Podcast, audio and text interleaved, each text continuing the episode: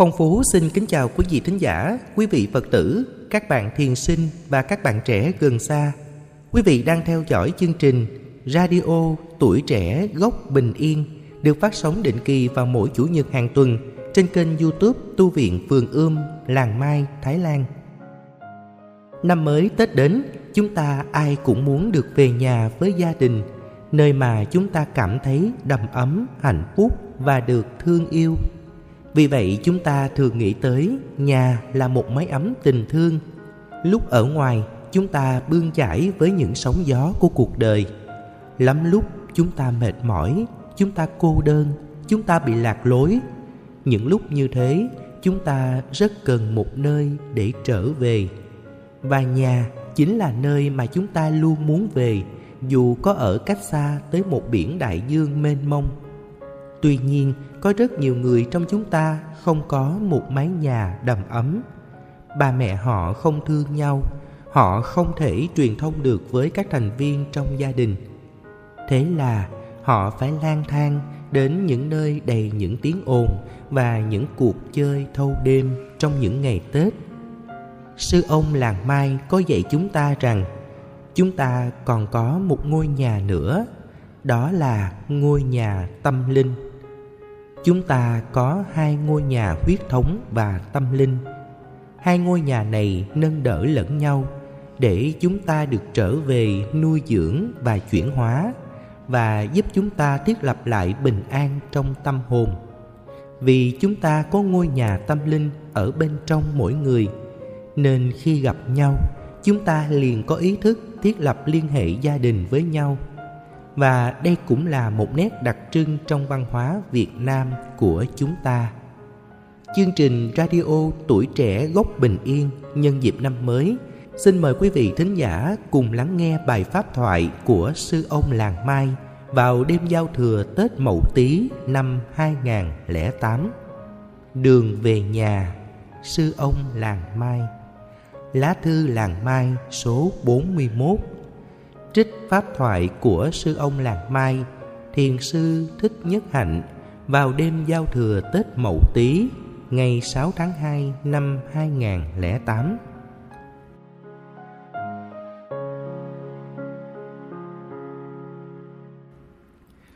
Hôm nay là ngày 30 Tết. Bây giờ tại thiền đường nước tỉnh, xóm thượng, Pháp là 3 giờ 8 phút chiều Ngày Tết Việt Nam có giá trị tương đương với ngày Giáng sinh ở Tây Phương. Ở Tây Phương trong ngày Giáng sinh, người nào cũng tìm cách về với gia đình. Tuần trước bên Trung Quốc có bão tuyết rất nhiều. Hàng trăm ngàn người bị giữ lại phi trường vì máy bay không cất cánh. Xe lửa ở nhà ga cũng không chạy được. Rất nhiều người lo lắng mình sẽ không về nhà kịp để ăn Tết Hôm nay không biết đã có bao nhiêu người về được tới nhà. Trong chúng ta Ai cũng có niềm thao thức muốn về nhà. Nhà là một nơi mà ở đó Chúng ta cảm thấy đầm ấm, hạnh phúc Và được ôm ấp bởi tình thương. Có những người chưa bao giờ từng có nhà Tại vì tuổi thơ của họ có nhiều sóng gió. Bố mẹ chưa bao giờ thương nhau Làm khổ nhau và gia đình tan vỡ. Có những người trong chúng ta may mắn tìm được tới tăng thân và tìm thấy nhà của mình nơi tăng thân. Cũng có nhiều người trong chúng ta vừa có gia đình huyết thống, vừa có gia đình tâm linh. Hai gia đình đó nâng đỡ nhau, nương tựa nhau. Gia đình huyết thống nâng đỡ, giúp xây dựng gia đình tâm linh. Và gia đình tâm linh nâng đỡ giúp xây dựng lại gia đình huyết thống. Việt Nam có câu ca dao Chim bay về núi tối rồi, Sao không lo liệu còn ngồi chi đây? Trời đã tối, Những con chim bay về núi Vì ở đó có nhà của chúng. Còn anh, Tại sao lại ngồi thơ thẩn Mà chưa lo về nhà đi thôi? Vua Trần Thái Tông là một người thực tập thiền rất sâu sắc Ngài là một nhà Phật học đã sáng tác những tác phẩm về thiền được truyền lại cho đến nay. Vua đã nói tới sự tu tập như là để về được nhà của mình. vua đã chú giải kinh Kim Cương Tam Muội, và trong bài tựa, vua đã viết như thế này Chỉ vì sự tập hợp huân nhiễm lâu đời của chúng sanh mà phát ra sóng gió tri kiến của thần thức, tức là hành duyên thức. Vì chúng sanh buông mình theo con đường ô trượt, che lấp, nên không biết đem ánh sáng tuệ giác để chiếu soi, khiến cho bốn phương thành ra xứ lạ, mơ hồ, cho nên không biết rõ lối về nhà. Nếu chúng ta cảm thấy chung quanh ta xa lạ, cảm thấy bơ vơ không nơi nương tựa, ta cảm thấy mình không có quê hương là tại vì ta không biết dùng ánh sáng của tuệ giác để chiếu soi. Khi chiếu soi được, thì ta biết ngay con đường về nhà. Con đường về nhà không xa, ta không cần lâu ngày để đi về. Trong 43 công án của vua Trần Thái Tông, có công án liên hệ tới vấn đề về nhà. Trong bài kệ mà vua Trần Thái Tông viết về bốn ngọn núi cũng có một bài nói đến chuyện về nhà. Đối với vua thì mỗi người trong chúng ta đều có sự thao thức muốn về nhà. Có thể vì những nguyên do nào đó mà ta bị lưu lạc, ta cảm thấy không có gốc rễ, không có quê hương. Tứ Sơn tức là bốn ngọn núi. Đây là hình ảnh Bụt đưa ra khi thuyết pháp cho vua Ba Tư Nặc. Một hôm, Bụt nói với vua Ba Tư Nặc Giả dụ trong lúc bệ hạ đang ngồi chơi Thì quân tình báo tới nói với bệ hạ Là ở phương Bắc có một ngọn núi lớn đang từ từ di chuyển lại gần. Một đoàn thám tử khác lại đến báo cáo rằng Ở phương Nam có một ngọn núi rất lớn đang di chuyển tới gần. Và phương Tây, phương Đông cũng vậy mỗi phương có một ngọn núi đang di chuyển tới gần, áp lại và mình không còn không gian để sống nữa. Nếu vua nghe tin đó thì sẽ phản ứng như thế nào? Bốn ngọn núi đó tượng trưng cho sinh, lão, bệnh, tử, tức bốn tai nạn của con người. Sinh, lão, bệnh, tử là bốn tai họa, bốn sự thật. Chúng đang vây quanh đang sáp lại từ từ. Trong khi đó thì ta không thấy mà cứ nhởn nhơ. Như vậy thì làm sao mà một ngày nào đó ta có thể thoát được?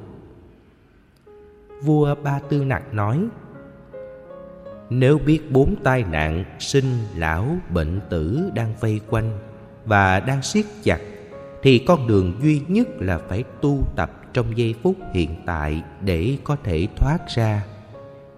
Bụt nói hay lắm. Vua trần thái tông khi đọc tới đoạn kinh về bốn ngọn núi đó thì có cảm hứng. Vua đã ngồi thiền về bốn núi và đã chứng ngộ. Vua ngồi xuống viết một bài về bốn núi, sinh, lão, bệnh, tử. Và đây là bài kệ thứ nhất trong bốn bài kệ đó, nhất sơn kệ. Trong bài kệ này, vua trần thái tông muốn nói hãy tỉnh dậy và tìm đường về nhà lập tức. Bản dịch của thầy làng mai.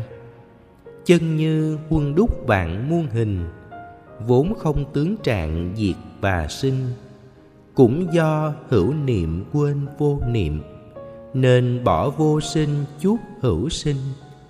Mũi vướng hương thơm, lưỡi vướng vị, mắt mờ sắc tướng tai âm thanh lên đên làm khách phong trần mãi, ngày hết quê xa vạn dặm trình. Hai câu cuối có nghĩa là cứ đi lang thang suốt đời.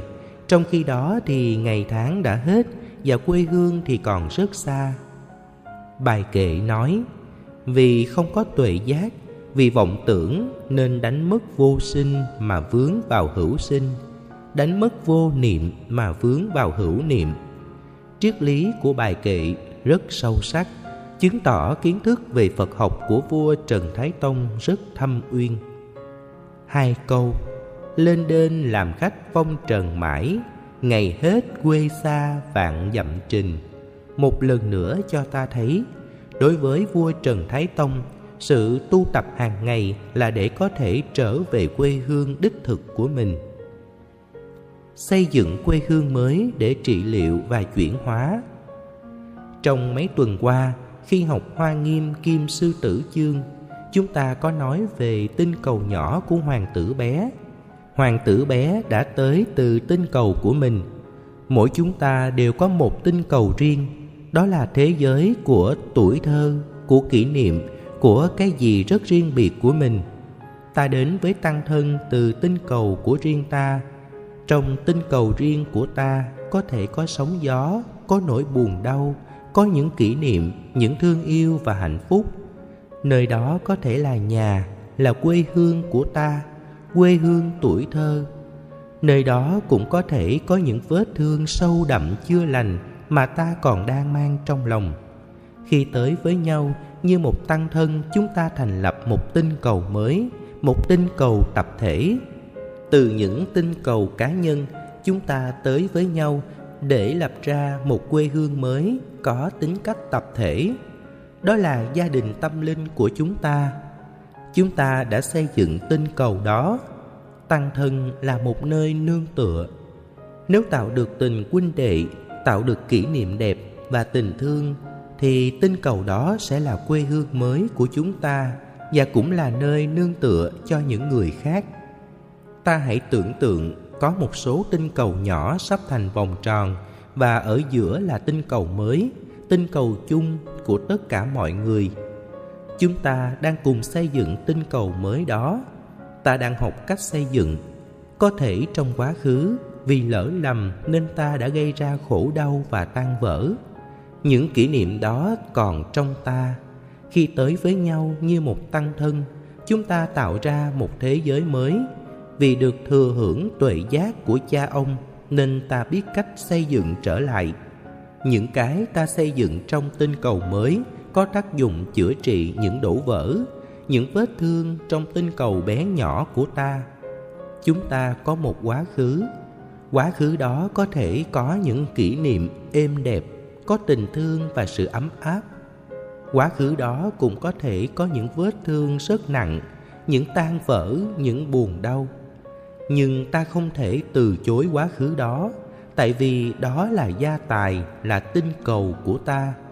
Ta đem quá khứ đó tới trong hiện tại và nhờ tiếp xúc được với tăng thân, với pháp bục mà ta biết cách để trở về dọn dẹp, tái thiết và xây dựng lại tinh cầu riêng của mình.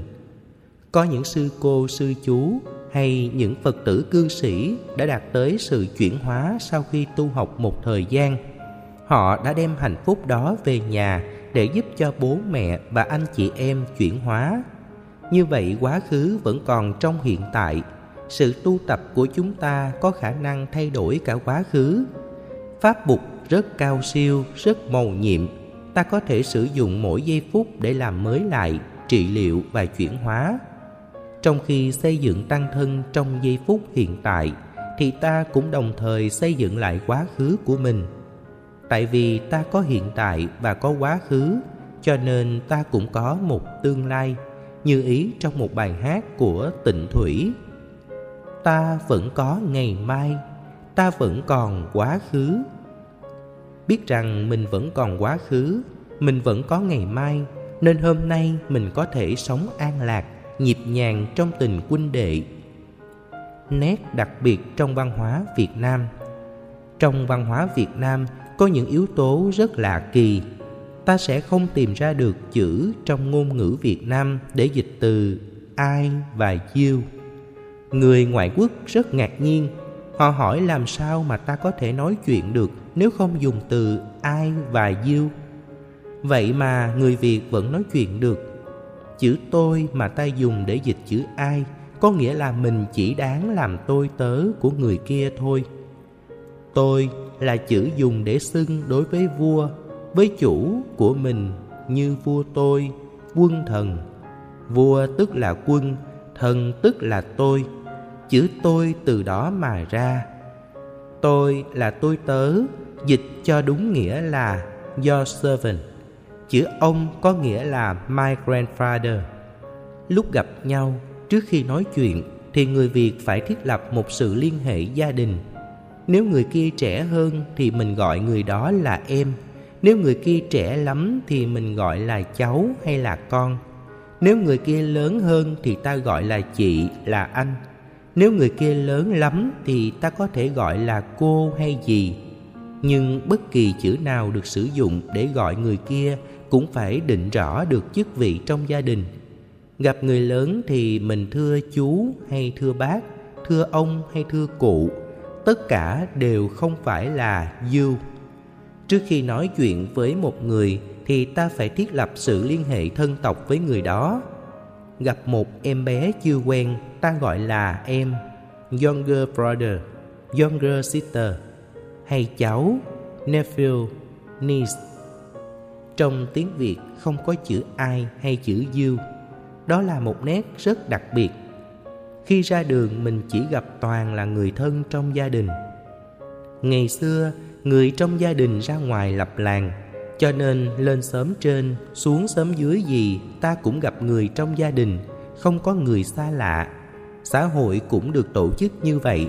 Người nào cũng là em hoặc cháu, chị hoặc anh, ông hoặc bà, mà không thể là một cây dưu lạnh ngắt và không có vị trí đó là một nét rất đặc biệt của văn hóa việt nam. Có một điều lạ là khi hai vợ chồng gọi nhau thì cũng xưng là anh big brother và em younger sister.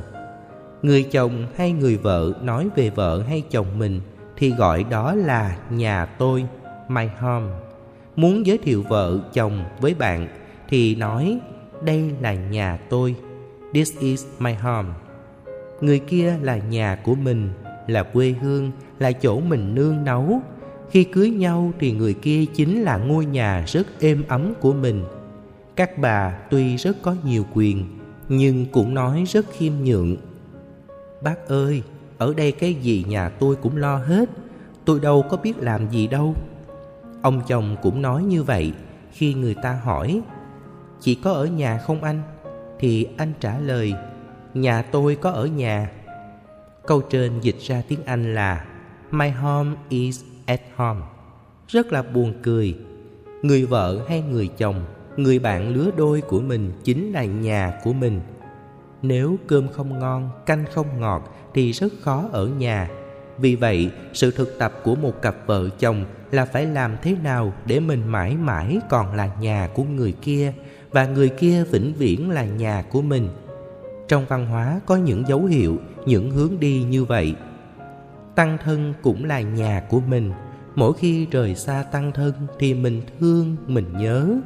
Ngày xưa trong phật học đường, tôi đã từng ở với các sư chú và tôi chăm sóc thương yêu họ rất nhiều. Khi ra ngoại quốc, có những đêm tôi nằm mơ thấy toàn là các sư chú. Họ ở trong cư xá, một phòng có năm bảy người mỗi người có một cái rương nhỏ dưới gầm giường để đựng sách vở, áo quần. Đời sống trong phật học đường là như vậy. Mình sống với nhau và làm, phát hiện ra tình huynh đệ. Chính tình huynh đệ đã nuôi dưỡng mình trong thời gian đó. Sau này lỡ có phải rời xa, thì mình thương nhớ tăng thân, đó là nhà của mình. Thân thể cũng là nhà. Nhà hay quê hương là kết quả của sự tạo dựng, sự tu tập. Nếu trong quá khứ, trong thời thơ ấu, mình không có phước được có nhà, được có quê hương đầm ấm của tuổi thơ, thì bây giờ bằng sự tu tập, mình xây dựng cho mình một quê hương, một tổ ấm ngay trong giây phút hiện tại. Thân thể cũng là nhà của mình mình trở về thân thể của mình. Ta đã được học là thân ta có những căng thẳng, đau nhức, bất an. Trở về với thân thể để lấy đi những căng thẳng, đau nhức, bất an cũng là một cách xây dựng nhà của mình. Đức thế tôn dạy ta kinh niệm thân, dùng hơi thở để trở về với thân thể của mình, buông thư những căng thẳng, làm dịu đi những đau nhức nơi cơ thể, đem tâm trở về với thân để cho thân tâm nhất như thân hợp nhất với tâm. Để thân có cơ hội nghỉ ngơi, đó cũng là một hành động về nhà. Điều này rất cần thiết, rất cơ bản. Nhà trước hết là cơ thể của mình. Nếu ta oán hận, thù ghét thân thể mình, thì làm sao ta có được nhà? Nhà trước hết là cơ thể bằng xương, bằng thịt. Trong giáo lý của bụt, ta thấy rất rõ những phương pháp đem tâm trở về với thân để làm cho thân êm dịu. Chúng ta có bài thực tập, quay về nương tựa hải đảo tự thân. Thân mình là một phần của hải đảo đó đó là nhà của mình. Lúc chiều, chúng ta đã ngồi với nhau, đã ý thức được rằng trong thân thể mình có bố mẹ, có tổ tiên, có quê hương.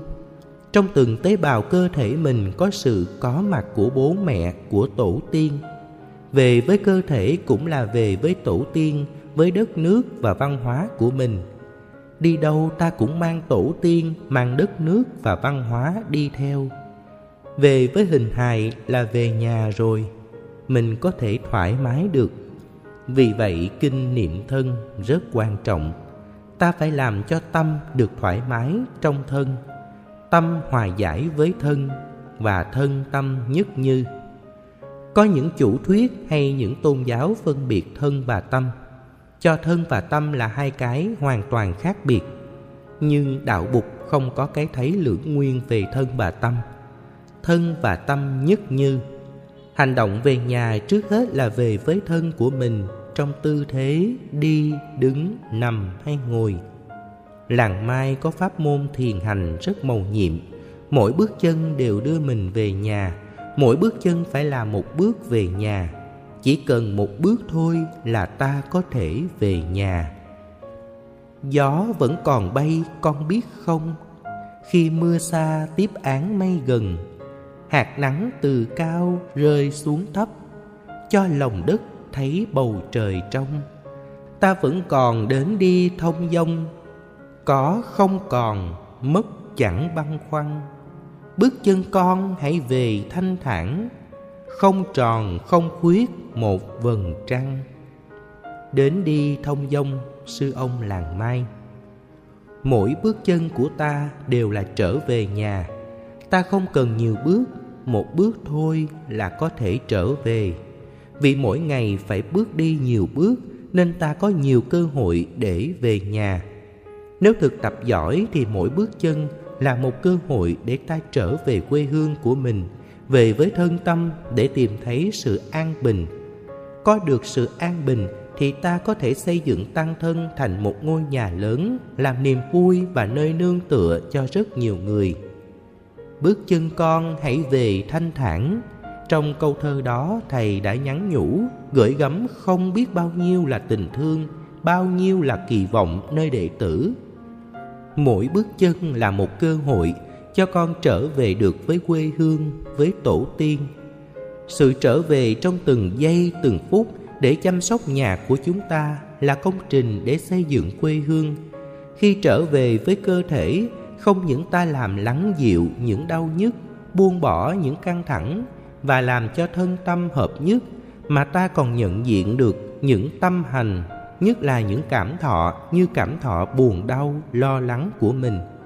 Người không tu thường tìm cách trốn tránh những cảm thọ không dễ chịu đó và tìm những vui nhộn bên ngoài để khỏa lấp và che giấu nỗi khổ niềm đau. Là người tu, ta không làm như vậy. Ta biết là ta phải trở về để chăm sóc và chuyển hóa.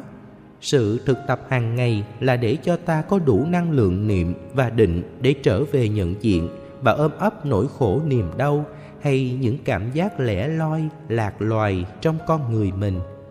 Trong năm mới, chúng ta phải tập ngồi cho giỏi, tập ngồi cho cha mẹ, tổ tiên. Ta tập ngồi cho yên. Ta ngồi yên được thì thế giới sẽ yên, tổ tiên và con cháu sẽ yên. Sang năm mới, chúng ta hãy tập đi thiền hành cho giỏi mỗi bước chân đưa ta trở về được quê hương. Bước chân con hãy về thanh thản, đó là thông điệp của thầy gửi cho tất cả các đệ tử. Mỗi bước chân trở về như vậy thì mình sẽ gặp thầy, gặp bụt, gặp cha mẹ, gặp tổ tiên, gặp quê hương trong đó. Rất là màu nhiệm. Niệm lực càng hùng tráng thì sự trở về của mình càng sâu sắc xin chúc đại chúng năm mới có nhiều thành công trong sự tu tập và xây dựng tăng thân.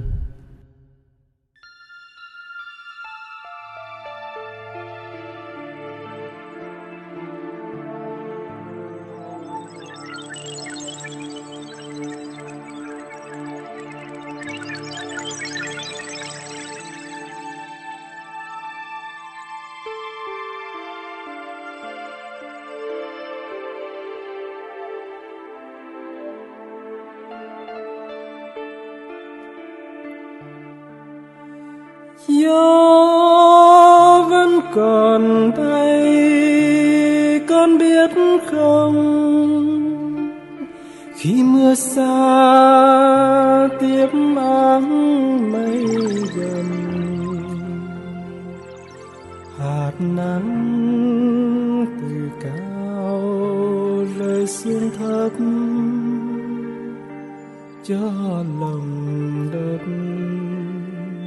thấy bầu trời trong ta vẫn còn đến đi thong dong có không còn mắt chẳng khoăn bước chân con hãy về thanh thản không tròn, không khuyết, một vầng trăng gió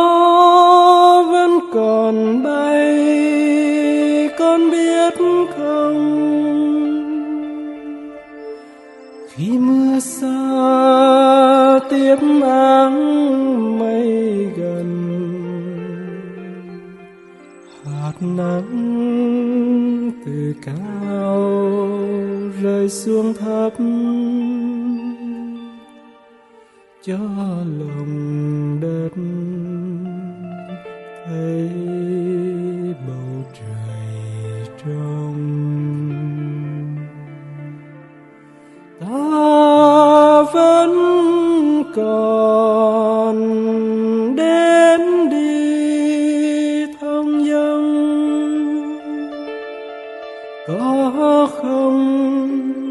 Còn mất chẳng